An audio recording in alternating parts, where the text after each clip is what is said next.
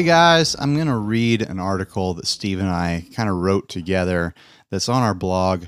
Uh, you can go read it there or you can listen to the podcast version, uh, either or. Do them both. I don't care. But I figured we would reach our core audience if I just read the darn thing. So here it goes. For many of us, getting to the place as a musician that gear companies start throwing free gear at you is an elaborate fantasy. We daydream about what our signature guitars would look like and all the pretty little lights flashing on your well earned pedal board. Unfortunately, many of us get a little too excited at our personal successes and assume that we're ready for that fantasy endorsement deal way before we've earned it. Here's a list of no nos and insights that we have picked up via our friendships within the guitar gear industry. Number one, you have to have an audience. Being a really good player is not enough. Being the very best player isn't even enough. You have to have an audience. Sponsorships and endorsements exist to market products to new audiences. You need to have influence over enough fans and followers that your use of a product will result in purchases. Your endorsement needs to not only replace the loss the builder takes giving you that gear, but also earn the builder profit by moving a considerable amount of additional product. Point number two playing at church isn't enough. You play at church, that's great. You play in a big church, even better. Multiple services, wow. Still, it's really just not what the vast majority of builders are looking for from an endorsement prospect. Endorsement and sponsorship is all about what you can do to help get the product into public eye so that other people will want to buy it. You might be playing for thousands every week at church, but how many of those thousands are guitarists? Now, how many of those guitarists buy gear on a regular basis?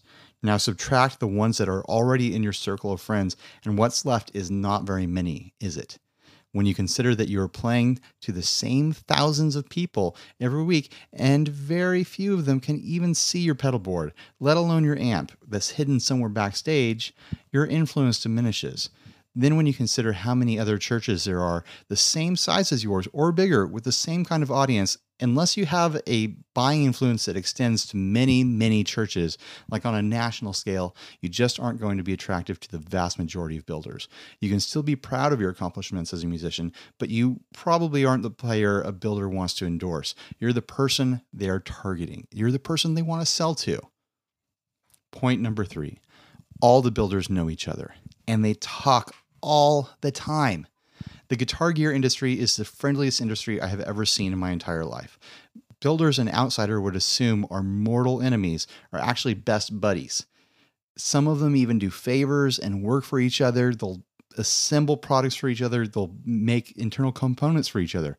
So when you copy paste your forum email to all the builders you can think of in the same week, they're all talking about you and not in a good way. They're probably sick of you because you are taking away from their precious time trying to scratch out a living when they have to do research figuring out if you actually are some hot new player everyone but them knows about.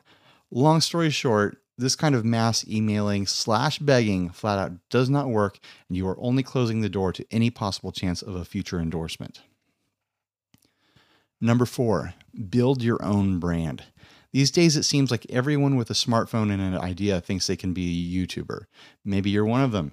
So do it. Builders aren't interested in helping you start your YouTube channel. I've talked to a few people about this idea, and my answer is always the same. If you want to show builders that you have influence, start by influencing people to show interest in the gear you already own. There's nothing sadder than the guy who emails a builder asking for a freebie because their upcoming social media excursion is going to be a smashing success when they haven't even bothered to figure out how to use that social media platform effectively. You are a musician, you already own gear, you don't need free stuff to establish your presence, you already have plenty of gear for brand building. Number five, support the companies you want stuff from.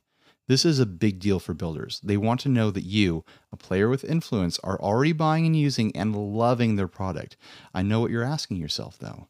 But I want to be given the gear. I already know that I like it because I want it. Wanting it is not the same as liking it, let alone loving it. What if a builder does give you gear and then you discover that you don't like it and you don't use it? Why would a builder even take the risk of sponsoring someone who has zero experience with their product? It makes little sense unless you are some kind of superstar. Number six, be a superstar. Seriously, this is your best chance. Get stupid famous, and I'm sure whatever you want will just fall into your lap at your slightest whim. Of course, you know what most superstar guitarists don't spend their time thinking about? Gear. They spend all their time thinking about their music and their new yacht, not their gear, which is what you need to do if you want to become a superstar. Just kidding. No amount of hard work will make you famous. It's all a big scam slash game of chance.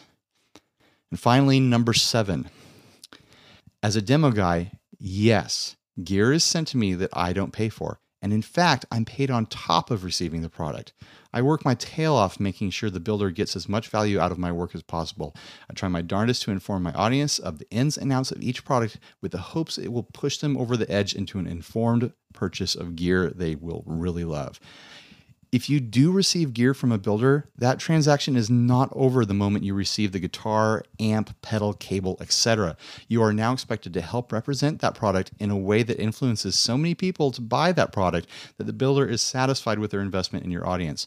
Endorsements and sponsorships are real, and builders use them as a marketing strategy. If you get one, you worked really, really hard to get to that place in your life, and you aren't sending emails begging for endorsements. The builders might even be the ones emailing you.